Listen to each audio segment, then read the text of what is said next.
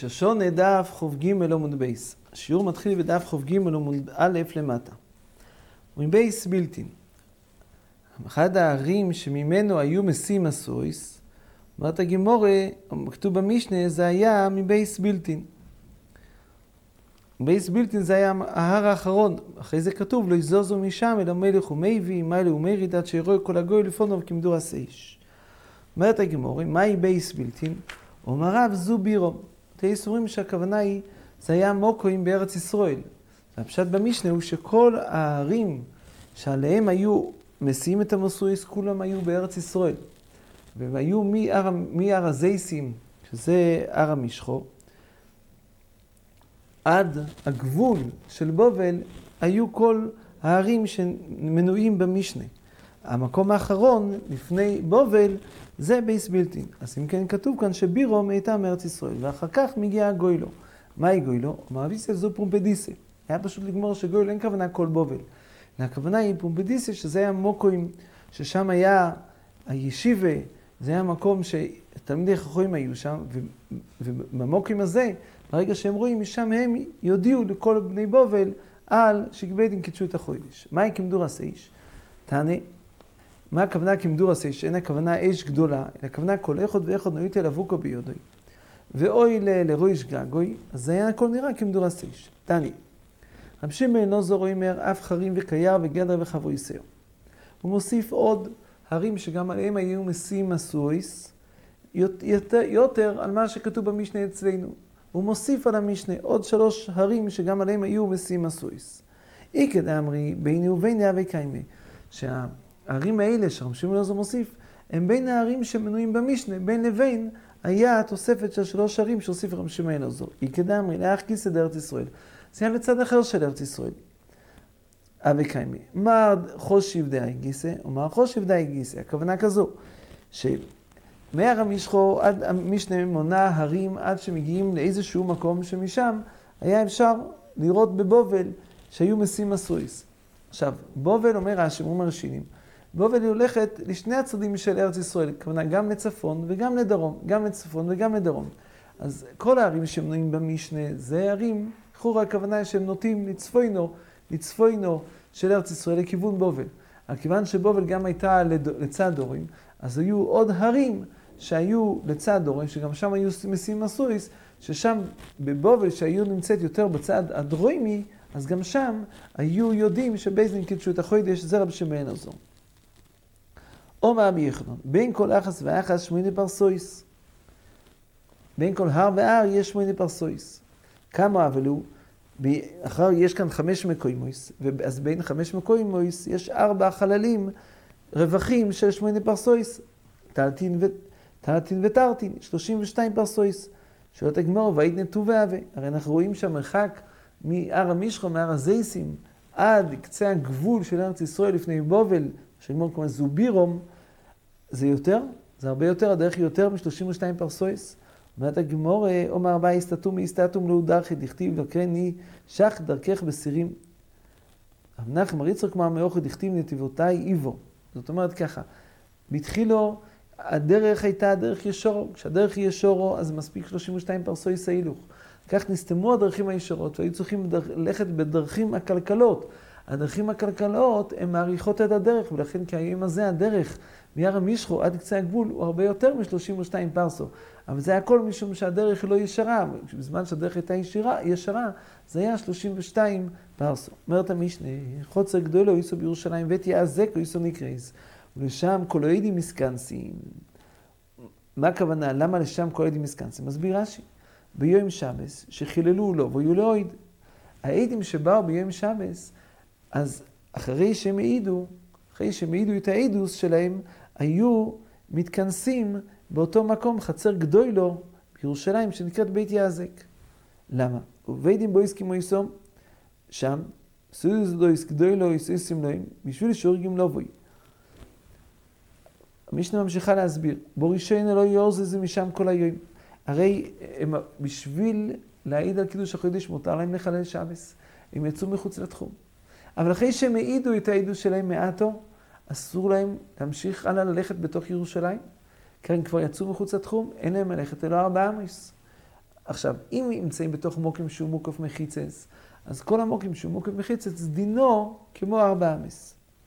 אבל אם יוצאים מהעקב מחיצס, אז אחרי מי שעשה מחוץ לתחום, אסור לצאת, אסור להמשיך אפילו המואחס, אסור ללכת.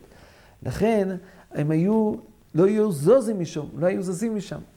אז כיוון שהם לא היו זוזים משם, היו עושים להם סעודויס גדוילויס בשביל שיעור גמלובוי, כדי שעל אף שאסור להם מעטו לזוז, אף על פי כן אסור להם סעוד גדוילויס, כדי שלא יהיה מצב שמחמת הקוישי שיש להם, הם לא ירצו לבוא, אסור להם סעודויס גדוילויס כדי שיהיו רגילים לבוי.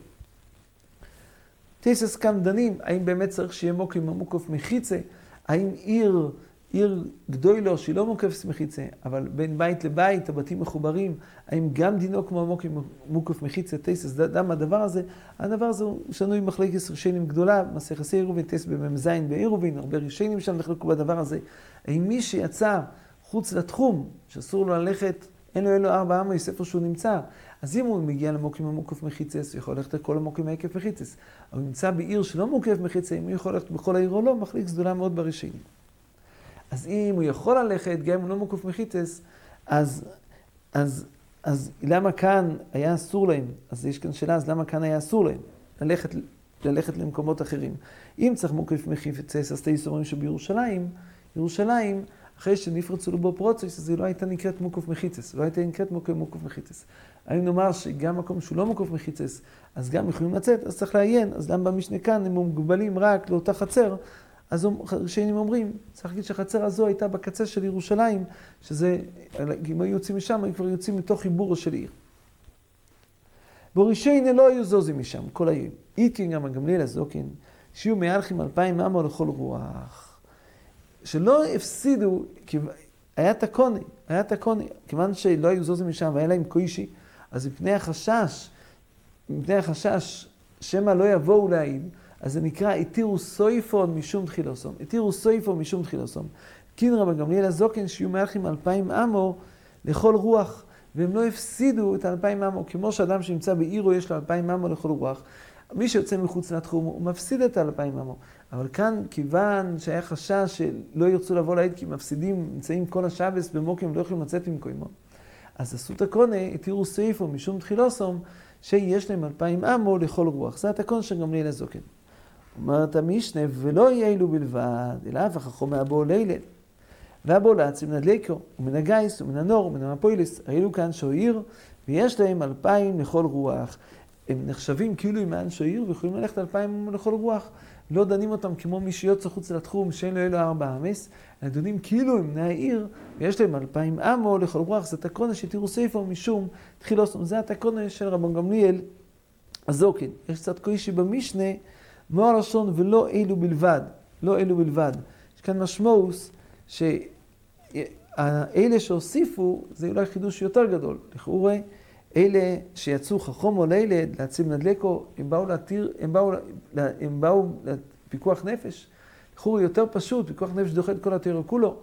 אז לכאורה יותר אולי יש סברה, מי שבא לעשות הצולה של פיקוח נפש, אולי יש יותר סברה להקל מאשר למי שבא לקיים מצווה של קידוש החוידש. צריך לעיין.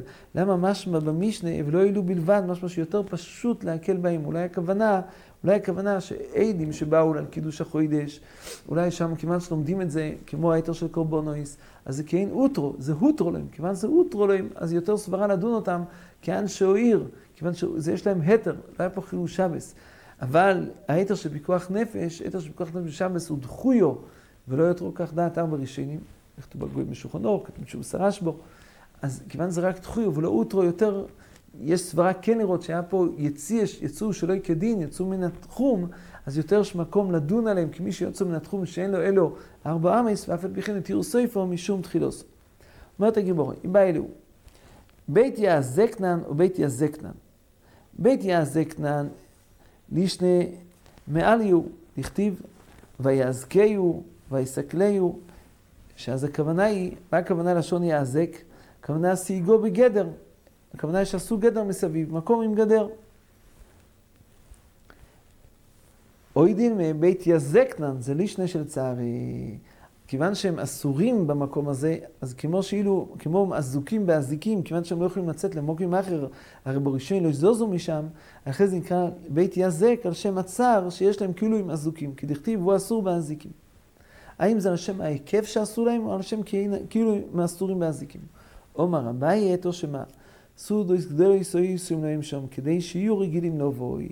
אז מה משמע? שכיוון שעשו להם סודוס גדולוס, אז לא היה להם צער. אמנם היה להם צד אחד צער שהם לא יכולים לצאת, אבל כיוון שכנגד זה עשו להם סודוס גדולוס, אז כבר הורידו להם את הצער. אומרת הגמורה, לא, דילמטר תאה ועבדלו בו. היה באמת שניהם. היה להם גם צער מחמד שהם לא יכולים ללכת, וגם היה להם את ה... מה שעשו להם סודוס גדולוס, אז היה בהם גם צער וגם כנגד זה היה סודוס גדולוס, אבל זה לא ביטל לגמרי את הצער. אומרת המשנה, כיצד בוידקי מסוידי? זוג שבא ראשון, בוידקי מויסו ראשון. ומכניסים את הגודל שבו הם ואומרים לי. אימר כיצד רואיסו יסע לבונו. היו עושים בדיקס. כתוב כאן במשנה שכל אחד היו עושים לו בדיקס בפני עצמוי, בפני עצמוי. כל עד היה בא ומעיד בפני עצמוי. יש לנדור מגימורה בסנהדרין, האם עדוס מיוחדת כשרה, או עדוס מיוחדת פסולה. האם עדים צריכים להעיד כאחס, דווקא מעידים כיחס בתוך דיבור, שכל אחד יכול להעיד בנפרד. יש מחליקס תנועים בדבר, יש מחליקס תנועים, מחליקס רב נוסן וחכומים. אבל אם נגיד, לפי רב נוסן שצריך עדוס מיוחדת פסולה, אז צריכים להעיד כיחס, צריכים שיעידו כיחס. אז גם אם כל אחד מעיד בפני עצמו, כי רוצים לבדוק כל אחד בפני עצמו, אבל כתוב במשנה שם, שאחר כך היו מכניסים אותם, ואמרו להם, תחזרו על העדוס, צריכים לחזור על העדוס כיחס. אבל כיוון שכאן במשנה, לא כתוב צריכים לחזור על האידוס, משמע שפה בקידוש החידש, כאשר אידוס מיוחדת, הפטור רבן מתקשה בזה, אנחנו רואים בין מומנס אידוס מיוחדת פסולה, אז גם פה לכאורה צריך להיות הדין שאידוס מיוחדת פסולה, זה שאלה, שאלה. בכל אופן אומרת המשנה, איך היו בודקים את העדים כדי לראות האם עדים שבאמת הם ראו את חידוש הלבונה, או שהם משקרים, או שהם מדמים שהם ראו את חידוש הלבונה. היו בודקים אותם, היו עושים להם בדיקס. כתוב במשנה איזה בדיקות היו עושים להם. קודם כל מכניסים את הגודל שלהם, אומרים לו, אמר כיצד רויסו שא לבונו. לפני החמו, אוי לאחר החמו. לצפוינו, אוי לדרוימו. כמה הויו גבויה, ולעיינו יונויטה, וכמה הויו רוחוב. אם אומר לפני החמו, לא יאמר כלום. נבהר, נבהר.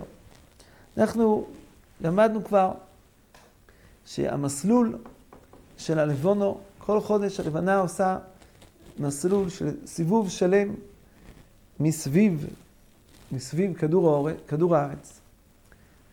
ובזמן המוילוד היא עומדת בדיוק כנגד החמו, ולכן היא לא נראית, כי הצד שפונה כלפי החמו הוא כולו כלפי החמו, מה שפונה כלפי אורת זה הצד שלא פונה כלפי החמו, זה הצד החשוך שלה. במשך 29 וחצי יום תשצ"ג חלקים, אז היא עושה סיבוב שלם, עושה סיבוב שלם של 360 מעלות. הסיבוב הזה שהח... שהלבון עושה, הוא סיבוב שהוא נגדי למסלול של היום, למסלול של, גל... של... המסלול של גלגל הכוכבים והחמור של גלגל היום שמסתובב כל יום סיבוב שלם, שהשמש זורחת במזרח ושוקעת במערב, אז המסלול של הלבונו הוא הפוך מהמסלול של גלגל הכוכבים והמזלות. הוא הפוך מזה. אם גלגל הכוכבים והמזלות הוא ממזרח למערב, אז נקרא לזה, נקרא שהמסלול של הנבונה הוא הפוך, הוא ממערב למזרח, ממערב למזרח. עכשיו, לקראת סוף החודש, שהנבונו היא מתקרבת כבר לחמו, אז רגע לפני שהיא מגיעה אל החמו, נמצא, היא נמצאת לפני החמו. היא נמצאת לפני החמו. בזמן המועילות בדיוק, היא עומדת בדיוק במוקים של החמו. אבל רגע לפני, אז היא מגיעה, היא עושה, כיוון שעשתה סיבוב, עשתה לבונו סיבוב שלם, אז היא מגיעה מהצד, עשתה סיבוב שלם מול החמו, אז כשהיא מתקרבת לחמו, אז היא נמצאת לפני החמו, נמצאת הלבונו לפני החמו. ואם אנחנו מסתכלים על הגלגל היום, שהזריחה והשקיעה, יוצא שבסוף החודש, בסוף החודש, הזמן, הזמן שהלבונו נראית, זה קצת לפני הזריחה, קצת לפני הזריחה. הלבונו נמצאת קצת לפני החמו, אז קצת לפני שהשמש זורחת, אז הלבונו זורחת. אחר כך מגיע זמן המוילות, שאז היא לא נראית כלל. ואחר כך כשהיא ממשיכה ללכת בכיוון הנגדי, לכיוון, כביכול אמרנו, ממערב למזרח, אז היא, כשאפשר כבר לראות אותה, אחרי המועילות שאפשר כבר לראות אותה לבונו, אז היא כבר עברה מלא כנגד החמו, אלא היא הפוך, היא עכשיו אחרי החמו, נמצאת כבר אחרי החמו. רגע, לפני, זמן לפני המועילות, היא הייתה לפני החמו. בזמן המועילות היא הייתה בדיוק כנגד החמו. רגע אחרי המועילות, היא נמצאת מאחורי החמו, מאחורי החמו. וזאת אומרת, שבזמן הזריחה, השם, החמו, השמש זורחת, ואחריה זורחת הלבונו. אחריה זורחת הלבונו. זוהי המציאות של הלבונו אחרי המוילוד. אז, אז כשהלבונו נראית אחרי המוילוד, המקום שלה, שהיא נמצאת אחרי החמו, נמצאת אחרי החמו. ומשום ככה, ומשום ככה, הזמן שיהיה אפשר לראות את הלבונו, הרי ביום אי אפשר לראות את הלבונו. מתי אפשר לראות את הלבונו? בלילה. ומכיוון שאחרי המוילוד, הזמן של הזריחה של החמה הוא קודם לזריחה של הלבנה. הזריחה של הלבנה תהיה קצת מעט אחרי, מעט אחרי החמו. ככל שנתקדם בחוידש, יום בייס לחוידש, יום ג' לחוידש, אז תתאחר הזריחה של הלבונו, כיוון שהיא הולכת לצד אחור מהחמו, היא יותר אחרוי ריח חמו, אז הזריחה שלה תהיה יותר מאוחר יותר. אבל ברגע הראשון שאפשר לראות אותה, היא נמצאת אחרי ריח חמו, אחרי ריח חמו. מתי יהיה אפשר לראות אותה, עדים יוכלו לצאת ולראות אותה? הזמן הוא בזמן השקיעה. בזמן שהחמו שוקעת, אז תמיד הלבונו היא שוקעת מעט אחרי החמו. מכיוון שכל החמו והלבונו נמצאים 12 שעות בכיפת הרקיע שאפשר לראות אותם. אז מי שעולה ראשון, הוא גם שוקע ראשון. מי שזורח ראשון, שוקע ראשון. מי שזורח אחרון, הוא גם שוקע אחרון. נמצא שאחרי המוילוד, החמו זורחת ראשונו, ולאחריהו הלבונו. אז גם משקיע. החמו זורחת ראשונו, שוקעת ראשונו, ולאחריה שוקעת הלבונו. נמצא שרגע אחרי שקיעה סחמו, זהו הזמן שאפשר לראות את הלבונו. עדים שרוצים לראות את הלבונו, הם יוצאים, מפנים את פניהם לצד מערב, ואחרי שקיעה סחמו, אז הם יכולים לראות לרגע קט את הלבונו לפני שהיא שוקעת, לפני שהיא שוקעת. כמה זמן יש להם? אם זה סמוך למוילות, יהיה מאוד מעט זמן, ואם יעבור עוד יום, אז היא תתרחק יותר, היא התרחקה עוד יותר מהחמו, אז יש יותר זמן שיהיה אפשר לראות אותה בין שקיעת החמה לזמן שלפני שהלבונו שוקעת. אלה הם הדבורים. זו נקודה אחת שצריך לדעת. דבר נוסף שצריך לדעת, שהזריחה והשקיעה של הגלגל המזלות, הוא לא זורח בדיוק באמצע הרקיע מזרח ממערב, יש לו נטייה אלכסון, הוא נוטה באלכסון. הוא נוטה באלכסון. בזמן הזריחה זה נמצא בצד מזרח-דרום, ובזמן השקיעה, אז זה נמצא בצפון-מערב, בצפון-מערב. בצפון-מערב. זאת אומרת, מי שעומד, מי שאדם עומד ופניו כלפי מערב, צד צפון הוא לימינו, וצד דרום הוא לשמאלו. לשמאלו. צד צפון הוא לימינו, וצד דרום הוא לשמאלו. נמצא, נמצא ככה. מאחר ואנחנו יודעים שאחרי המועילות, תמיד הלבונו הולכת אחרי החמו. תמיד היא הולכת אחרי החמו. ולכן נלמד מה שכתוב במשנה. הוא לא קיצר את הלבונו, לפני החמו או לאחר החמו. האם, מי הלך קודם? האם הלבונו הייתה לפני החמו והיא שקעה לפניה, או הפוך, החמו שקעה והלבונו הייתה אחריה. אומרת המשנה, בסוף, אם הוא אמר לפני החמו, לא אמר כלום, הוא משקר, זה לא יכול להיות. הרי אחרי המוילוד, המקום של הלבונו הוא אחרי החמו. אחרי החמו, לא לפני החמו. לפני החמו, זהו הזמן שבו הלבון נראית לפני המוילוד. לפני המוילוד, לא אחרי המוילוד. אחרי המוילוד היא עברה כבר אחרי החמו. אז היא נראית לאחריה. קודם, מי שמסתכל לצד מערב, רואה את, הש, את החמו, את השמש, הוא רואה אותה שוקעת, ולאחריה הוא רואה את הלבונו יורדת לצד מערב, ויש כמה רגעים שאפשר לראות את הלבונו ברקיע בצד מערב, אחרי שקיעת החמה, לפני שקיעת הלבנה. זהו הראייה שהאידים יכולים לראות את המועילות. עוד נקודה יש כאן. מאחר ואמרנו שבשקיעה אז החמו, כל הגלגל, הוא פונה לצפון מערב, ממערב לכיוון צפון. הוא זורח, הוא, זה, הגלגל הולך באלכסון מדרום לצפון. נמצא שתמיד החמו והלבונו, הם לא עומדים, הלבונו זה אחר זה. לצופה, למתבונן כלפי מערב, יראה לו תמיד שהחמוש היא מקדימה, היא מקדימה, היא הולכת יותר צפון, כיוון שהגלגל הולך באלכסון מדרום לצפון. אז מי שמקדים, הוא נמצא יותר צפוני. מי שמתאחר, הוא נמצא יותר דרומי. נמצא שלעולם החמה היא צפונית יותר, ואילו הלבנה היא דרומית יותר. אז גם זה, יש לנו סימן שאנחנו יכולים לדעת. אם יאמר העד שהוא ראה את הלבונו לדרומה בצד דרום של החמור, אז הוא דבריו אמת. אבל אם הוא אומר שהוא ראה את הלבונו בצד צפון, בצד צפון של החמור, אז הוא לא אומר אמת, הוא משקר. כי אם, אם הלבנה היא יותר צפונית, זה בעצם אומר שהלבנה היא מקדימה. כי מי שמקדים הוא נמצא יותר בצפון, מי שמתאחר הוא נמצא יותר בדרום, כיוון שזה גלגל שהולך בצורה אלכסונית. אז מי שמק... והאלכסון פונה לכיוון צפון, אז תמיד המקדים הוא יותר צפונית, המתאחר הוא יותר בדרום. אז לכן עד אמיתי זה עד שאומר שהלבונו נמצאת אחרי החמו, וכן הוא אומר שהלבונו נמצאת דרומית, דרומית לחמו ולא צפונית לחמו. זה בעצם הבירור של מה שאם הבית דין יודע אם העד הוא דוי ורמס, או שהוא דוי ושקר, זה המידע שיש לנו. עוד דבר שיש לו, כמה היה גבוה ולאן הוא נויטה וכמה היה רחב. כמה היה גבוה, כמה היה המרחק בין החמו לבין הלבונו, במה זה תלוי? זה תלוי כמה זמן, כמה זמן עבר מהמועילות.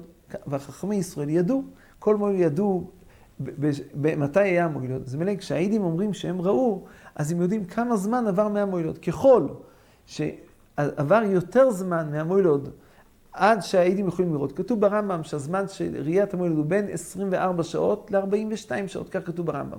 הרי הלבונה הולכת, וכל יום היא הולכת 12 מעלות. אם במשך חודש, זה 30 יום, היא הולכת 360 מעלות, אז כל יום היא הולכת 12 מעלות. אז בפער שבין 24 שעות ל-42 שעות יש כמעט כפול. כמעט כפול. אז אם הלבונו היא צמודה לחמורה כמרחק של 12 מעלות, אז היא נמוכה. זאת אומרת נמוכה שכשרואים שהשמש שוקעת, אז את הלבונו גם רואים שהיא קרובה לשקיעה, היא נמוכה, היא בקצה המערבי, קרוב לשקיעה, כמו שהשמש שנראית בים בזמן השקיעה, היא נמוכה, היא יורדת, היא יורדת, רואים אותה יורדת בים, היא נמוכה. אז אם הלבונו, אם הלבונו היא צמודה אליה, אז גם הלבונו נמוכה. אבל אם אז לפי כך מישראל הם יודעים שהזמן שאי אפשר לראות את המוילוד הוא כמו שכתוב ברם, נגיד 42 שעות בריחוק מהמוילוד, זה הזמן שהוא התאפשר באותו חודש לראות אותו.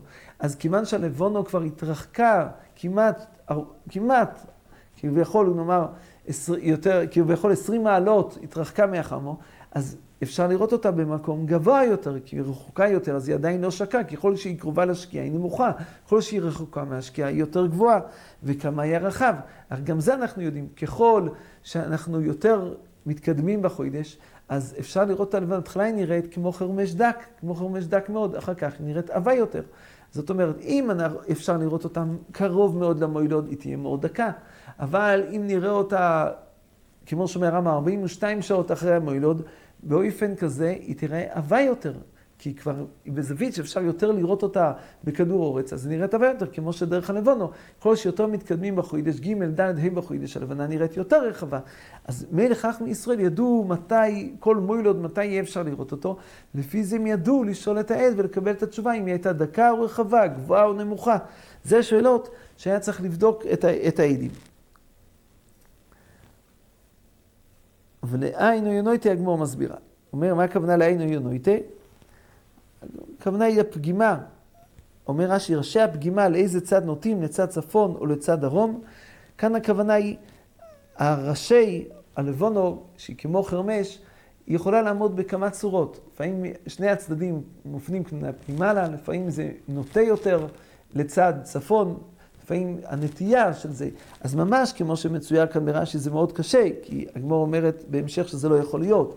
אבל יש איזו נטייה שיכול להיות, וזה אפשר לשאול את העדים, באיזה אופן זה היה, האם הנטייה, זה היה כלפי מעלה או שזה היה באלכסון, זה דברים שאפשר לשאול את העדים, דברים המפורשים. אומרת המשנה, אם אומר לפני החם או לא אומר כלום, אז ביארנו בינתיים שהכוונה, מה זה אומר לפני החם או לא אומר כלום? כמו שאנחנו יודעים, שבזמן שכפרות הלבונו, זאת אומרת, נמצאים אחרי המוילוד, אז המקום של הלבונו הוא אחרי החמו. אז ממילא לא יכול להיות שהוא ראה את הלבונו לפני החמו, כי המקום שלה הוא אחרי החמו. ואחר כך מכניסים את השני בו כמו עיסוי. שרק נוסיף, מה הכוונה אם אומר לפני החמו לא אומר כלום? אומרת ראובן, המשט הוא כזה, שיש דברים שזה יהיה פעמים כך, פעמים כך. אז כאן אנחנו בודקים את העדים, רק רוצים לראות שהם שווים. אם הם שניהם יהיו שווים, נקבל אותם. אם יש סתירה בדבריהם, זה הרעיון של בדיקס. עושים בדיקס לראות אם הם שווים או שיש סתירה בדבריהם. יש סתירה בדבריהם, לא יקבלו אותם. אבל אם יושבו דבריהם, אז יקבלו אותם. אבל כאן, אם אומר לפני החמו, לא אמר כלום הכוונה היא, עוד לפני שנכניס את העד השני ונראה אם הוא משתווה לעד השני, אנחנו יודעים שהוא שקרן מצד עצמו, לעולם אי אפשר לראות את הלבונו אחרי המוילוד לפני החמו, הרי אמרנו לפני החמו זה הזמן שנמצאת לפני המוילוד, לא אחרי המוילוד, אז גם לפני ששמענו את העד השני, אנחנו יודעים שהוא עד שקרון, לכן אומרת המשנה בוודאות לא אמר כלום עוד לפני שהכניסו את העד השני. ואחר כך הם מכניסים את השם ויבואי כמו יסו, אימצו דברים מחוברון, הם ידעו כאמת. ושאר כל הזוג הוא ישחק שכבר יש, קיבלנו את האידוס, אז לא צריכים לבדוק את כל העדים, אבל שואלים אותם ראשי דבורים, לא שהיו צריכים להם, אלא כדי שלא יצאו פחוי נפש, הם באו וטרחו והעידו ולא היה צורך בעדות שלהם, אז היו שואלים אותם שאלות, כדי שיחשבו שכן היה תועלת בעדות שלהם. כדי, בשביל שיהיו רגילים לבואי. שואלת הגימורי, היינו לפני החמו, היינו לצפוינו, היינו לאחר חמו, היינו לדרימו, ביור קשת הגמרא, כמו שביארנו. הרי לעולם, לעולם, הלבונו, אחרי המוילות, היא נמצאת אחרי החמו. וכיוון שאמרנו שדרך החמו שהיא הולכת באלכסון, היא הולכת, מדר, הקו של הגלגל הולך באלכסון מדרום לצפון. נמצא שמי שמקדים הוא בצד צפון, מי שמתאחר מאחור, הוא לא רק שהוא מאחור, הוא גם יותר דרומי. אם היו בשווה, אז הם יהיו זה אחרי זה. אבל כיוון שזה באלכסון, שהמקדים יותר נוטה לצפון, המאחר יותר לדרום. הגלגל הוא מדרום לצפון. נמצא שהמקדים יותר נוטה לצפון, המאחר יותר בדרום. אז ממילא, אם הוא אומר, אומרת הגמור, אם ככה זה לא שתי שאלות, זה שאלה אחת. היינו לפני החמו, היינו לצפוינו. זאת אומרת, אם הלבונו היא המקדימה, אז באמת, אז היא גם בצד צפון יותר. אבל אם היא לאחר חמו, היא גם דרומית יותר, זה היינו אח, כך מבאר רש"י, זו בדיוק אותו שאלה, אם כאן שתי שאלות, כך שואלת הגימורי. עומר אביי, שהשאלה שלפני החמו או אחרי החמו, לא כמו שהבנו קודם, שבסדר ההילוך מי לפני מי, האם החמו קוידם או הלבונו קוידם, זה באמת השאלה לצפון או לדרומו. לצפון לדרומו, פה מונחת השאלה מי קודם. מי שהוא בצד צפון הוא הקודם, מי שבצד דרום הוא המאחר. אז מה השאלה היא לפני החמו? לאחר זה שאלה אחרת. אומרת הגמור, פגימוסו לפני החמו לאחר החמו. הרי הלבונה כשהיא נראית, נראית בהתחלה כחרמש, אז יש צד אחד שנראה כמו חצי של עיגול שלם, אבל הצד השני הוא הפגימה, רואים שהוא פגום. ואומר, אם אומר לפני החמו לא אומר כלום, הוא אמר שהצד הפגום היה כלפי החמו, כך היה נראה שהצד הפגום לפני חמו, אנחנו יודעים שלא יאמר כלום. תאמר רבי יחנון, מאי דכתיבם של ופחד אימו אויס השלום אמרו עמו. מעולם לא ראתה חמה בגימתה של לבנה. לעולם הלבונה לא עומדת כלפי החמו באופן כזה שהצד הפגום שלה מופנה כלפי החמו. תמיד הצד שמופנה כלפי החמו זה הצד המלא שלה, הצד שבצד הזה נראית כאילו עיגול מלא, כאילו היא כדור שלם. אבל הצד החסר שלנו לעולם לא מופנה כלפי החמו משום בושתה של לבנה, ולא פגימתה של קשת. גם החמה לא ראתה בקשת, הרי יש צד, את הצד של הקשת ויש את הצד של, של האוויר, נקרא הפגימה של הקשת. אז החמה לא רואה לא פגימתה של לבנה, לא פגימתה של קשת, והגמור מבארת. פגימתה של לבנה, לאכול שודה איתו, שלא יהיה כלי של סדס ללבונו, שהחמו, שהיא שלמה, רואה אותה שהיא פגומה. פגימתה של קשת, דלולים רואים די החמו, גירי כה משניה. הרי הדרך של מי שיורה בחטא, שהוא מחזיק את הקשת, והפגימה מופנית כלפי היורה. אוהבתי כחום שעובדים נחמו, הוא יגיד שהאופן שהקשת זה מראה כאילו החמו, שהיא אבידזור שלהם, כאילו היא יורה חיצים, כי זה נראית באופן שהפגם מופנה כלפי החמו, שכביכול היא יורה את החיצים, כך יגידו עבדי אבידזורי.